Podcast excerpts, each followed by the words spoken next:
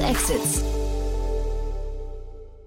Hallo und herzlich willkommen zu Startup Insider Daily in unserer Rubrik Investments und Exits, in der wir Expertinnen und Experten der Venture Capital Szene einladen und mit ihnen über aktuelle Finanzierungsrunden und Exits sprechen und sie analysieren. Heute ist Enrico Mellis, Principal bei Lakestar, zu Gast und mit ihm schauen wir heute in die Welt der Lieferdienste. Liefergrün, der schnelle und moderne Lieferdienst, legt einen großen Wert auf CO2-Emissionsfreiheit und Nachhaltigkeit. Dabei wächst das Startup schnell schnell an und sammelt 12 Millionen Euro in einem Series A Investment ein, angeführt von eCapital. Außerdem hat Packfleet seine Seed-Finanzierungsrunde abgeschlossen. Das Londoner Unternehmen verspricht für jede Lieferung einen Baum zu pflanzen und bietet digitale Lösungen wie Live-Tracking und einen Kundensupport-Chat an. 8 Millionen Pfund gibt es für das Startup in einer von Creandum angeführten Finanzierungsrunde. Außerdem blicken wir heute noch auf Drop. Der E-Commerce-Lieferant setzt nun auf die Cargo-Bike-Abos von Docker. In Deutschland ist Drop mit Lieferbases in Berlin, Hamburg, München und Düsseldorf aktiv und möchte seinen Bestand an den Cargo-Bikes von Docker weiter erhöhen. Aber so viel nur als Teaser vorweg. Wir legen gleich los nach den Verbraucherhinweisen. Viel Spaß und bis später. Startup Insider Daily. Investments und Exits. Cool, ja, ich freue mich. Enrico Mendes ist wieder hier von Lexstar. Hallo Enrico. Hi Jan, freut mich wieder da zu sein. Ja, ich freue mich auf ein tolles Gespräch mit dir. Ein super Thema hast du mitgebracht, finde ich. Aber ich würde sagen, wie immer, ein paar Sätze zu euch erstmal, oder?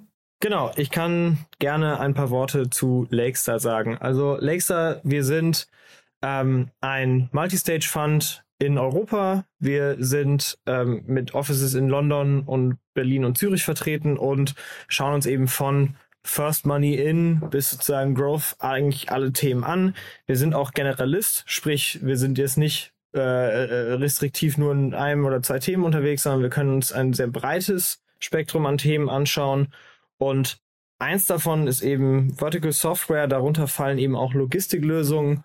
Und ähm, die, äh, das ganze, die ganze Vertical Software Sparte schaue ich mir an bei uns und Logistik ist davon ein Teil und darüber wollen wir heute reden. Ja, ich habe mich gefragt, reden wir über Logistik oder reden wir über vielleicht sogar User Experience ja, oder Kunden Experience? Das, weil das genau. vielleicht, vielleicht hängt es beides sehr, sehr stark zusammen. Ne? Vielleicht auch Kundenfrust. Genau, die, die Frage ist wahrscheinlich, woher kommt, woher kommt der Kundenfrust? Der kommt aus der Logistik. Wie räumt man den auf? Wahrscheinlich mit einer anderen Logistiklösung als die, die wir jetzt haben. Genau. Und da schaust du den Markt auch gut an, weil also es passiert sehr, sehr viel, glaube ich, in dem Markt. Ne? Also wir haben, wir haben heute zwei, also es gibt zwei Finanzierungsrunden, die wir zum Anlass genommen haben, aber ich glaube, generell kann man sagen, der Markt ist extrem in Bewegung und ich glaube, man, ich habe schon wahrscheinlich vor zehn Jahren oder so gefühlt Artikel gesehen, wer knackt die letzte Meile.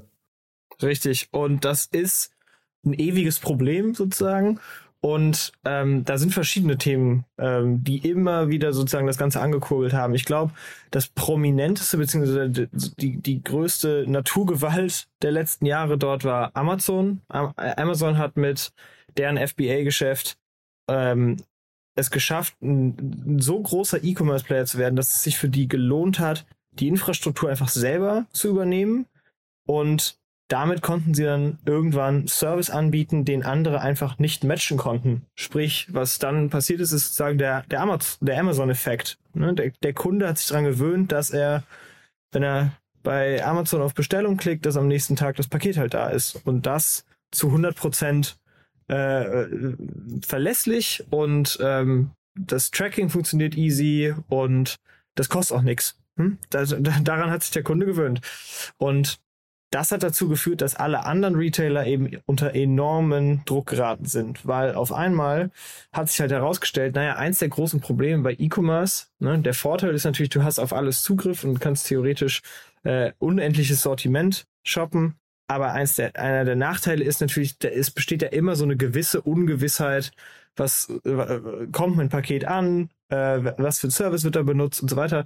Und Amazon hat da, Amazon hat da eben ähm, extreme Beständigkeit und, äh, und Verlässlichkeit äh, reingebracht. Das war so der, der Schritt eins. Dann haben alle angefangen, das, das, das, den gleichen Service von der DHL und so weiter, äh, also von den, äh, von den etablierten Playern zu verlangen und deren Infrastruktur hat das ehrlich gesagt nicht so hundertprozentig verkraftet. Du, ähm, man, man kennt ja so die die die TV-Horrorberichte von den von den Arbeitsumständen der ähm, der der der Lieferboten sozusagen ähm, da müssen mehr Pakete geliefert werden, als die Infrastruktur das aushält. Kann man jetzt streiten, woran das liegt. Ich glaube zu einem großen Teil auch an vielleicht ähm, einer einem unterschätzten Wachstum von E-Commerce und den einhergehenden oder davorgehenden Investitionen dieser ähm, etablierten Player, gerade was Middle-Mile-Logistik und so weiter angeht. Man muss ja die Infrastruktur schaffen, um diese Pakete auch eben in den Verkehr zu bekommen und in den richtigen Mengen und in der richtigen Abdeckung geografisch. Ähm, und da ist es halt wichtig, dass du auch Lager in der Innenstadt hast und nicht nur ähm, außerhalb der außerhalb der Städte, weil sonst kannst du eben Same Day und, und Next Day nicht richtig abbilden. Ähm, da hat auch Tech einen großen, einen großen Teil zu beigetragen. Ne? Also der, die Legacy-Systeme, darunter hat halt Amazon, äh, Amazon weniger gelitten und äh, konnte dementsprechend auch moderneres Tech-Stack darauf aufbauen. Ähm, genau, und was ist es noch passiert? Naja, dann kam eben die, die, die, die Food-Lieferdienste, mein alter Arbeitgeber Foodora, äh, Deliveroo und so weiter, äh, Delivery Hero waren der erste Schwall, aber äh, zu, zuhauf diskutiert auch hier im Podcast mit dir. Äh, die Quick-Commerce-Themen haben, glaube ich, nochmal bestärkt, was eigentlich auf der nächsten Meile für ein Service-Level eigentlich möglich ist. Und das haben sich so einige Teams eben äh, zum, zum Vorbild genommen, äh, da jetzt nochmal die Möglichkeit, die Gelegenheit zu sehen, dieses Feld nochmal zu attackieren vielleicht nochmal, ne, ich möchte nochmal deutlich machen, also Liefergrün, über die wir jetzt sprechen, aber auch ein Drop, ein, ein Packfleet, auch ein, äh, naja, ein Arrive schon eher, aber die vorher genannten sind jetzt mal keine Quick Commerce Player. Ne? Die haben kein eigenes, die, also die haben, die unterhalten nicht ihre eigenen Waren äh, Auswahlen, sondern die machen das eben für für Vertragskunden und ähm, und die liefern auch meistens nicht in, mit einem mit dem 10 Minuten Versprechen was es ja nicht mehr gibt in den meisten Märkten.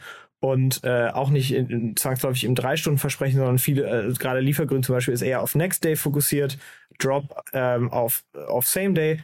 Ähm, aber diese Teams haben sich eben vorgenommen, das doch wieder ähm, sozusagen diese, diese Attacke doch nochmal zu fahren. Und Liefergrün ist jetzt mit einer 12 Millionen Runde äh, in, in, den, in den News gewesen. Äh, ich glaube, das kam gestern oder heute sogar oder über, über den Ticker, ich bin mir gerade nicht ganz sicher. Ähm, Glückwunsch auf jeden Fall an Niklas und, und sein Team. Äh, kennen wir natürlich auch gut und ähm, freuen uns, dass das da vorwärts geht. Aber ich glaube, wir können jetzt ein bisschen drüber sprechen, was da die Schwierigkeiten sind, aber was auch die Chance ist. Hm. Genau, vielleicht da kurz als Ergänzung. Äh, wir nehmen freitags auf, das heißt, es wird Montag gesendet. Äh, war, glaube ich, eine News vom Freitag oder Donnerstag, nur falls die Leute sich wundern, was machen wir beide am Sonntag. Ich finde das mega spannend. Vielleicht einmal ganz kurz, weil du gerade sagst, Amazon hat da den Markt erstmal definiert. Ich finde sogar bei Amazon super spannend gewesen. Sie haben ja quasi sogar noch Prime dann irgendwann ins Leben gerufen und haben sich quasi diesen Service sogar nochmal äh, bezahlen lassen. Ne? Sie haben also quasi so ein Abo-Geschäft daraus gemacht. Mega spannender Move, finde ich. Und ich glaube, Prime war für, für Amazon, wenn man, wenn man äh, so die Geschichte von Amazon verfolgt, eine der essentiellsten Entscheidungen oder cleversten Entscheidungen, die die jemals getroffen haben vom Businessmodell her, auch was die Kundenbindung angeht. Äh, jetzt betreibt ja Amazon eigene Lagerräume, äh, äh, eigene Großlager und äh, wir haben es gerade gesagt, ähm, die, also Liefergrün zum Beispiel nicht. Ist das nicht, wenn man sich jetzt mal die, die Strukturen, die, die Prozesse anguckt, ist das nicht hinterher schon ein essentieller Nachteil? Also wo kann Liefergrün sich hinbewegen? Da ist der Unterschied, ne? Also doch, die betreiben eigene Warenlager, ne? Also die, die organisieren die Ware natürlich schon. Was sie nicht tun, ist, dass sie selber das Sortiment sich aussuchen. Das, der Unterschied kam zu Arrive sozusagen. Ne? Was, was, was Liefergrün und was Drop und was Packfleet natürlich schon machen, ist, sich in der, in der, äh, die, die Lieferkette so zusammen zu, ähm, zu, zu stöpseln, dass sie halt funktioniert. Das heißt, ab einer bestimmten Scale muss man dafür auch das eigene Lager betreiben. Drop macht das dezentralisiert äh, in der Innenstadt. Äh, Liefergrün hat dafür einen, großen Logistik-Hub ähm, äh, außerhalb und liefert dann für, für Next-Day-Delivery. Ähm, also die müssen schon in die, ins Warenhausmanagement auch mit rein, weil sonst kriegst du das nicht gemanagt für verschiedene Kunden. Das, das wollte ich gerade sagen, ne? aber das habe ich, äh, ich hatte ja tatsächlich äh, in beiden Fällen die Gründer auch hier zu Gast. Äh, Niklas Tausch war hier von, von Liefergrüne im Februar und Nik, Nikolas Pörschke heißt er von Drop, war im Oktober 21 hier jeweils zur, zur damaligen Runde. Und da hat er das auch erzählt, aber tatsächlich, sie verkaufen es nicht. Ne? Sie, sie, sie lagern es im Prinzip nur. Ich habe nur versucht, mir so ein bisschen die Komplexitätsschienen vorzustellen, ob, ob man, also weil die These wäre ja übergeordnet, man schafft es irgendwie, Amazon, die ja wahrscheinlich den Markt, den man besetzen kann, schon besetzt haben. Ne? Der, die wachsen ja jetzt wahrscheinlich in dem Segment nicht mehr, nicht mehr gigantisch.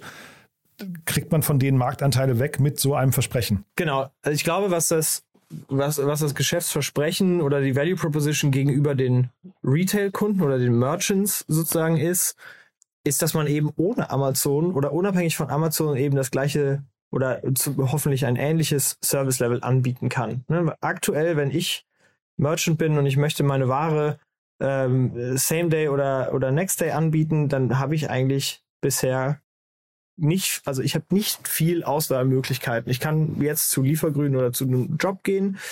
Ich kann aber theoretisch auch zu Amazon gehen. Und jetzt vor ein, zwei Jahren gab es da eben sehr wenig Auswahl. Ne, es gibt andere Player, die es äh, in, der, in der Vergangenheit auch schon versucht haben. Liefery mal als Beispiel kennen wahrscheinlich viele in Deutschland. Aber bisher war eben Amazon da sozusagen der einzige Weg oder man hing halt eben in den längeren Lieferketten von der DHL zum Beispiel fest. Und ähm, dementsprechend ist so ein bisschen Packfleet Liefergrün Drop hat so ein bisschen was von der Shopify-Strategie, nämlich die Rebellen zu bewaffnen.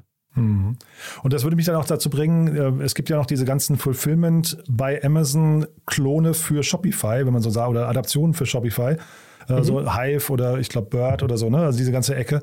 Ähm, Richtig. Würdest du die jetzt in einem komplementären Modus sehen, zu jetzt zum Beispiel Liefergrün und Co. oder würdest du sagen, die, die werden sich irgendwann auch nochmal gegenseitig verdrängen?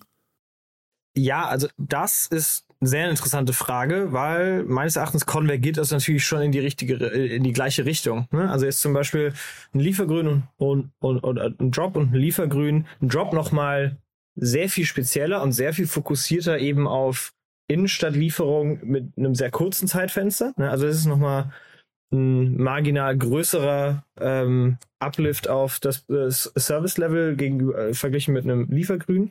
Aber die spezialisieren sich eben darauf, die Ware aus dem Zentrallager näher an den Kunden zu bekommen und dann auszuliefern und da natürlich mit den ganzen Komplexitäten, die das mit sich bringt, umzugehen. Ne? Also einmal natürlich Staffing oder Koordination der Third-Party-Logistik ähm, ist kompliziert als solche. Die Auslastung der Routen ist kompliziert als solche.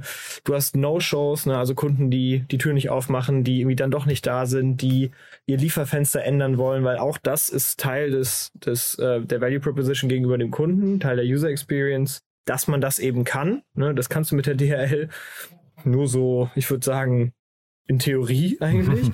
Und dann, ähm, und was Hive und Aleike und so ähm, sehr gut machen, ist, dass sie eben im, in, im Warenhaus das eben sehr, sehr gut als Service anbieten, so dass ich als D2C-Brand oder als sozusagen als mittelgroßer bis kleiner E-Commerce-Player äh, nicht selber auch noch meine Warenhauslogistik aufbauen muss. Das heißt, aktuell sind die noch komplementär. Ich könnte mir aber natürlich vorstellen, irgendwann konvergiert das so ineinander. Vielleicht ist das ein Konsolidierungsplay, vielleicht wachsen die einen in die, mehr in die eine, mehr, äh, als mehr in die andere Richtung.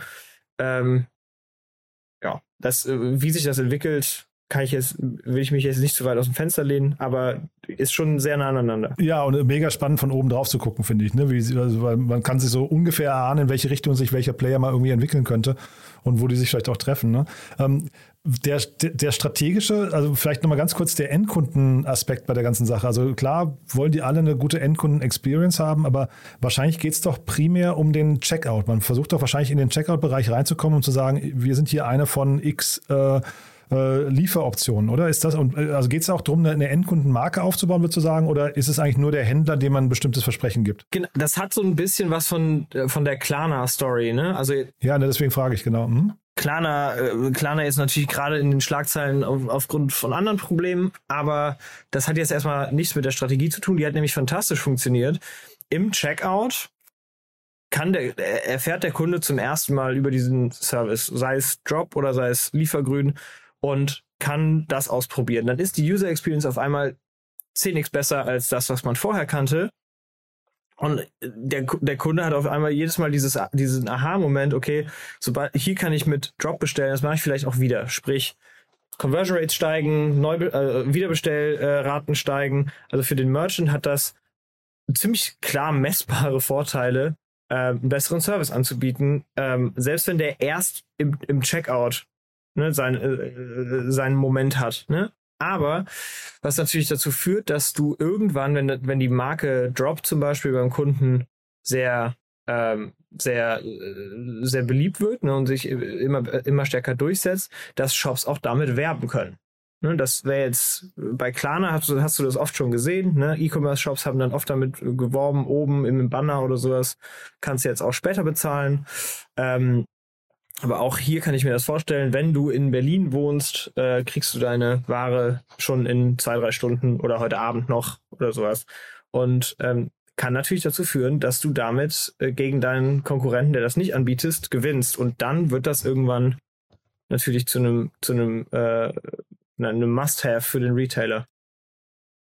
Und da finde ich offen gestanden, wenn man jetzt auf den Checkout schaut, Liefergrün einen sensationell gut, gut gewählten Namen, weil das ein, ein Name ist, der eine Mission quasi, ne, du bist jetzt im, im, Checkout und sagst DHL oder Liefergrün und da fange ich ja sofort an, mit, mit Blick auf die heutige Situation in der Welt zu sagen, naja, eigentlich das, das gute Gewissen sagt mir, ich will auf jeden Fall Liefergrün wählen. Ne? Ja, schon findig gemacht. Find ja. Ich ist auch, jetzt nicht ne? so, als dass die ist jetzt nicht so, dass die DHL nicht auch äh, elektrisch ausliefern könnte, nee, ja. aber ähm, die Markenpositionierung ist deutlich, deutlich besser und stärker bei Liefergrün natürlich. Ich wollte jetzt auch nicht DHL zu nahe treten. Ich wollte nur einfach quasi den, den, den Vorgang im Kopf des Kunden quasi mal simulieren, ne?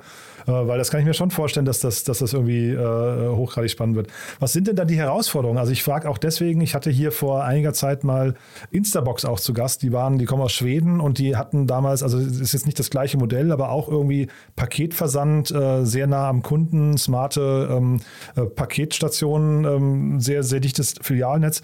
Und die hatten 300 irgendwas Millionen Euro eingesammelt. Ähm, und ich frage deswegen, ist das hinterher ein Kapitalspiel hier, auf das wir gerade gucken? Also bahnt sich das an, so ein bisschen wie im Quick Commerce auch, dass sie sehr, sehr hohe ähm, Kundenakquisenkosten, AdWords und so weiter jetzt irgendwie einkalkulieren müssen? Genau, also zu einem gewissen Grad tut es das schon. Also Instabox ist natürlich noch mal ein bisschen ähm, was anderes, weil die ja sozusagen sich dieses Net Netzwerk aus Smartboxen aufbauen. Ne? Aber ultimately je, jede Form von Infrastruktur, die du aufbauen musst, ist natürlich sehr, sehr kapitalintensiv. Jetzt ist es aber schon so, dass zum Beispiel ein Quick Commerce, also ein Gorillas oder ein Flink, deutlich, deutlich höhere Kapitalanforderungen haben, als jetzt zum Beispiel ein, ein Drop oder ein, ähm, oder ein Liefergrün. Punkt eins kein eigenes Inventar. Ne? Also ganze Working Capital, das im Inventar, also praktisch in den Waren steckt, fällt natürlich schon mal weg. Das nächste Thema ist, du musst ja jetzt nicht zwangsläufig die eigenen Fahrer auf der, ähm, auf der Payroll haben, sondern du kannst auch mit Third-Party-Logistics-Playern arbeiten. Theoretisch ähm, ginge das schon. Plus du hast, je nachdem, was der Produktmix ist, auch einfachere, ähm, einfachere Lagerlogistik. Ne? Also du hast gefrorene Waren, gekühlte Waren und so weiter, frische Waren bei ähm, Gorillas äh, etc bei Drop oder bei Liefergrün, wenn die, wenn die auch teilweise gefrorene Kunden haben, ähm, darauf können die sich einrichten, weil sie sich eben auf den Kunden vorbereiten können. Ne? Wenn sie wissen, der Kunde, ähm, äh, zum Beispiel Every Foods ist, äh, arbeitet mit Drop, die haben die verkaufen eben gefrorenes, gefrorene Mahlzeiten. Darauf können wir uns einrichten, weil wir auch wissen, wie viel die circa bestellen oder Bestellungen bekommen in einer bestimmten Postleitzahl. Also du hast schon mehr Planbarkeit. Ne? Dementsprechend kannst du auch ähm, besser sozusagen dein, dein, dein Break-Even äh, steuern. Plus, ne, du hast, du, du kannst schon mehr rausholen, weil du eigentlich, also pro Lieferung schon deutlich gesündere Unit Economics fahren kannst, wenn du es schaffst, eben nicht große Warenkörbe mit Milchtüten und äh, Bananen und so weiter. Also ne, Groceries sind schon sehr, sind, sind nicht besonders platzsparend, aber so kleine E-Commerce Parcels, da, da kriegst du schon viele in einer Lieferung rein. Also du kannst schon sehr, also deutlich gesündere Unit Economics aufbauen, wenn du die ausreichende, ausreichende ähm, äh, Nachfragedichte hast mit diesem, mit diesem Modell. Sprich, ganz so kapitalintensiv wie andere Modelle in der Last Mile ist es nicht. Dennoch, du brauchst ein Warenhaus, du musst äh, einiges in äh, sozusagen im Aufbau auch der Technologie betreiben. Du musst am Ende auch äh, Fahrer einstellen, ob du das jetzt mit einem Third-Party-Logistik-Player machst oder halt eben auf die eigene Rechnung. Hat natürlich einen Impact, aber am Ende, ja, ganz einfach ist es nicht. Das ist operat operativ heavy. Du brauchst mehr Mitarbeiter im Operations Management als jetzt ein, ein pures, ein pures Software-Play eventuell. Aber ähm, so ist es eben in der, auf der letzten Meile. Wenn du physische Güter von A nach B bewegen musst, ganz so ohne Aufwand wird es nicht gehen. Ja, und trotzdem sagt man immer, wer irgendwie so zwischen äh, den, quasi Anbieter und Kunde als Scharnierfunktion sich etabliert, hat natürlich eine sehr, sehr spannende Position. Ne? Also strategisch, ich glaube, wer das hinterher mal knackt, deswegen auch diese Frage vor acht oder zehn Jahren, habe ich ja gerade zitiert, die, also es geistert wirklich schon lange rum, wer knackt diese letzte Meile. Ne? Und äh, vielleicht in dem Kontext auch nochmal, äh, Hermes hat ja Lieferie zugema äh, zugemacht, ne? Das, also vor, glaube ich, anderthalb, zwei Jahren. Ähm, und dann hat HelloFresh, die waren Kunde von Lieferie, haben dann, dann angefangen, das selbst aufzubauen. Ist das quasi auch, also diesen Schritt von Hermes habe ich nicht verstanden, aber ähm, ist das dann auch äh, schon quasi die Antwort, dass Kunden nach einer gewissen Größenordnung immer selbst anfangen, so eine Logistik aufzubauen? Das ist eine, das ist eine interessante Frage. Ich glaube, das ist nur den sehr, sehr großen Kunden äh, vorbehalten. Ne? Also ich glaube, ich, ich, bin mal gespannt, ob sich das für den HelloFresh gelohnt hat. Die sind ja auch durchaus ein großer, äh, äh, ein großer Player, aber ich könnte mir vorstellen, dass du denn also immer noch größer sein musst, damit sich das wirklich, wirklich lohnt. Äh, ich meine, hätte ich habe da auch keine Zahlen mehr gehört, seit sie es announced haben. Ich weiß gar nicht, ob es das noch gibt. Ich bin kein HelloFresh-Nutzer. Aber also, ne, vielleicht ist das auch schon wieder eingestampft worden, aber es war zumindest deren Antwort auf Liefery damals auf die Einstellung, ne? Genau, also was woran ich mich schon noch erinnern kann, als Leafery dann einge äh, eingestellt wurde, war der Aufschrei auf jeden Fall groß. Die Kunden, sowohl Endkonsumenten als auch die, die Retailer-Kunden, äh, waren alle sehr, sehr, äh, sehr, sehr unzufrieden damit, dass das eingestellt wurde. Ich, ich habe da mal versucht rauszufinden, was, was da die Logik hinter war. So richtig was Einleuchtendes habe ich dazu nicht gefunden. Das hört sich nach naja, Konzern und, und, und Politik an. Das, da will ich jetzt nicht weiter mutmaßen, aber ähm, dass das dass damit ein sehr, sehr gern gesehener Service Provider weggefallen ist. Mhm, der stimmt. profitabel war, ne? Also das, äh, ja, also das genau. war wirklich eine von außen betrachtet nicht nachvollziehbare ähm, Strategie. Ich äh, finde, wo ich dir gerade so zugehört habe, wenn man jetzt mal so in so einer Panel-Diskussion bei einem Event denken würde, ich fände es mega spannend, jetzt mal irgendwie, äh, ich weiß nicht, Liefergrün und Drop, aber vielleicht auch eben nebendran Instabox und Arrive und vielleicht auch so ein Volt, ne? Also weil jeder kommt ja mit einer, mit einer leicht anderen äh, These an diesen Markt dran, ja. Und die mal gegeneinander diskutieren zu lassen, finde ich mega spannend, weil äh, letztendlich alle drängen in die gleiche Richtung, aber jeder hat irgendwie so seinen eigenen Blick da drauf. Tja, Jan, dann musste, musste eine Konferenz starten. Ja, genau. Ja. Nee, aber fände ich eine mega spannende Diskussion. Äh, ihr schaut euch den Markt an von außen noch primär, ne? Also wir schauen uns den Markt sehr, sehr genau an. Wir haben ähm, ich habe einen Kollegen Navid, der dort auch einen ziemlich großen Teil seiner Zeit äh, drauf verwendet. Und ähm, ich arbeite mit dem zusammen viel. Wir schauen uns so ziemlich jedes Team an. Wir haben also Logistik im weiteren Sinne auch weiter aufgebrochen in, in, in verschiedene Rubriken, aber gerade in der Letz-, auf der letzten Meile schauen wir uns viel an. Wir haben gerade ein Investment äh, Bots auch in der Robotik, ähm, in der Robotik gemacht. Also weiterhin ein Markt, der sehr, sehr spannend ist. Wir kennen ihn ja gut auch von Sender. Das ist jetzt eher die mittlere Meile, aber ähm, prominenteres deutsches Investment, was glaube ich, was glaube ich viele kennen. Ähm, wir sind also weiter sehr, sehr bullish, dass in der Logistik viel geht und ähm, ja, wir sind gespannt, wie sich auch Liefergrün, Drop und Konsorten entwickeln. Total, ja, finde ich wirklich sehr spannend. Es gab ja mal vielleicht noch so letzte Frage, ganz kurz äh, deine Meinung dazu. Es gab ja mal, glaube ich, von Uber oder auch anderen den Versuch, dass man irgendwie so letzte Meile auch über fremde Kofferräume ähm, äh, abwickelt. Ne? Das sind quasi Pakete und dann werden die irgendwie zum Teil durch die Stadt gefahren oder werden auch nur deponiert wenn jetzt jemand bei euch reinkommt und so eine Idee hat, ist das ist, ist so, so eine Idee logisch oder würdest du sagen, äh, schnell wieder einstampfen? Man weiß nie, ne? Also die, äh, die Senderjungs haben mal angefangen, ähm, Pakete in äh, halbvollen Flixbussen zu versenden. So fing das ganze ja? Geschäft an, ja. Und dann Ach, hat es sich zu was ganz anderem entwickelt. Also ähm, die, die Frage ist, glaube ich, eher so ein bisschen, kommt das Team dann am Ende doch noch auf den grünen Zweig, wenn wir da ein gutes Gefühl haben, sind wir auch mal mit, äh, sind wir auch mal happy, wenn die Idee nicht noch, noch nicht so hundertprozentig gereift ist, zur frühen Phase natürlich. Ne? Irgendwann muss es dann natürlich schon äh, Zeichen dafür geben, dass es jetzt funktioniert. Das ganz so ganz abgedreht mit fremdem Kofferraum und so, weiß nicht, ob das eine gute Idee ist, aber äh, ich glaube, es gibt viele Wege, den Logistikmarkt zu knacken und ich bin gespannt, welches Team das sein wird. Total. Und ich meine, was man ja festhalten muss, es ist halt einfach ein Riesenmarkt. Ne? Und ich glaube, das reizt euch ja dann auch immer, wenn ich, äh, ne, wenn ich jetzt für dich sprechen darf. Das heißt, ich glaube, da darf sich wirklich jeder melden, der, der irgendwie vielleicht mit einem neuen Engel auf diesen Markt nochmal drauf guckt, oder? Ja, also Deutschland alleine 13 Millionen Parcel Deliveries am Tag in 2020 ich glaube, der, der Markt gibt so einiges her. Da kann man zwei, drei, vier große Player bauen, wenn sie sich nur nicht alle gegenseitig ins Kreuzfeuer kommen. Naja, aber wenn der Kunde am Ende der Gewinner ist, äh, also ihr guckt natürlich jetzt anders da drauf als Investor, ne? aber ich sage immer, wenn, wenn drei Startups in die gleiche, äh, sich um den gleichen Markt streiten, dann kann es hinterher sein, dass darunter auf jeden Fall die Kundenexperience erstmal irgendwie äh, enorm gehoben wird. Und das würde mich, bei, wenn ich mir so die gängigen Player gerade angucke, das würde mich, glaube ich, am meisten begeistern. Ja, wenn dabei die Umwelt äh, als eigentlicher Gewinner äh, noch stehen bleibt, dann ist dann dann ist am besten, weil ich glaube, wir sollten uns auf jeden Fall äh, wir sollten uns auf jeden Fall darauf konzentrieren, jetzt auch einen sustainable Weg zu finden, alle diese Parcels. Ja, äh, also das, das Fass haben wir natürlich jetzt nicht aufgemacht, äh, Enrico, da hast du ja, total recht. Ich glaube, also ja, Riesenfass auch in dem Kontext, glaube ich. Ne? Da, also Liefergrün, äh, so, so grün es auch sein mag, aber äh, man kann wahrscheinlich hinterher erstmal sagen, jedes Paket, das versendet wird, hat ja, oder nicht jedes, aber viele haben auch mit Konsum zu tun. Und ich meine, da kann man sich auch vielleicht wieder wünschen, dass das erstmal ein bisschen zurückgeht. Ne? Jetzt so rein, rein abstrakt gesprochen, rein gesellschaftlich. Äh, wollen wir jetzt, glaube ich, nicht noch vertiefen, aber das ist so ein bisschen die Downside, finde ich, von diesem Markt. Wenn der boomt, ähm, heißt nicht immer nur, dass da alles in Ordnung ist. Genau. Aber alle Teams, die wir, die, die wir kennen, haben das total auf dem Schirm. Liefergrün hat es ja sogar in der Brand. Ähm, wir können also optimistisch sein für die Zukunft. Du, ja, dann bin ich, ich optimistisch für unsere nächsten Gespräche. Es war auf jeden Fall heute mega cool wieder, fand ich. Äh, danke, dass du dir Zeit genommen hast. Und ja, bis zum nächsten Mal. Ne? Sehr gerne. Vielen Dank, äh, dass ich da sein durfte und bis zum nächsten Mal.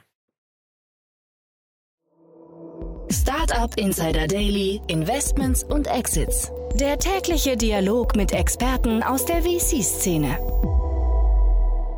Das waren Jan Thomas und Enrico Melis, Principal bei Lakestar, im Gespräch über die Entwicklungen und Finanzierungsrunden in der Lieferindustrie. Und das war's mit Investments und Exits. Ich wünsche euch einen angenehmen Resttag und hoffe, wir hören uns beim nächsten Mal wieder. Bis dahin, ciao.